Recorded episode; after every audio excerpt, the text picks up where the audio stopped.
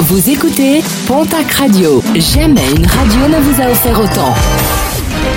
L'information locale à neuf heures, c'est sur Pontac Radio.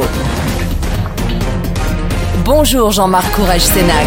Très belle matinée. Direction la case prison pour un jeune homme de vingt-six ans à Dax dans les Landes. Ce dernier était jugé hier devant le tribunal judiciaire de la ville pour des violences récurrentes à l'encontre de sa compagne.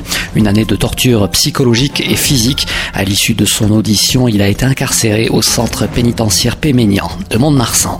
Une cérémonie d'hommage s'est tenue hier au cinquième R H C de Pau afin de rendre hommage aux deux militaires décédés la semaine dernière lors du crash d'un hélicoptère à Bouille-de-Vent dans les Hautes-Pyrénées. Pour des raisons sanitaires, le nombre de personnes a été considérablement réduit. Un hommage peut toutefois leur être rendu à l'église Saint-Julien de Lons ce vendredi ainsi que demain samedi sous la direction de l'aumônier de la paroisse. Un rappel, prudence sur la route, vos déplacements doivent être limités à l'essentiel et inutile d'être trop pressés. De nombreux grands excès de vitesse ont été constatés ces derniers jours et les forces de l'ordre comptent bien endiguer ces pulsions.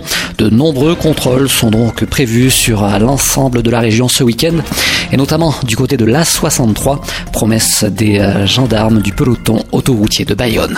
Un véritable boom démographique. L'INSEE vient d'analyser la démographie depuis le début du confinement.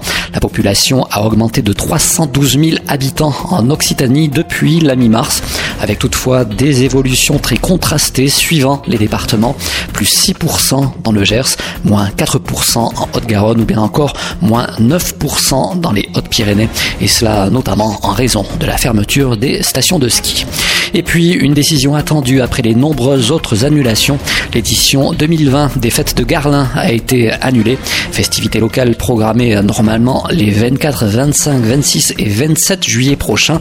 En fonction de l'évolution des conditions sanitaires et des directives nationales, les organisateurs pourraient envisager à l'automne un week-end de convivialité si toutes les conditions le permettent.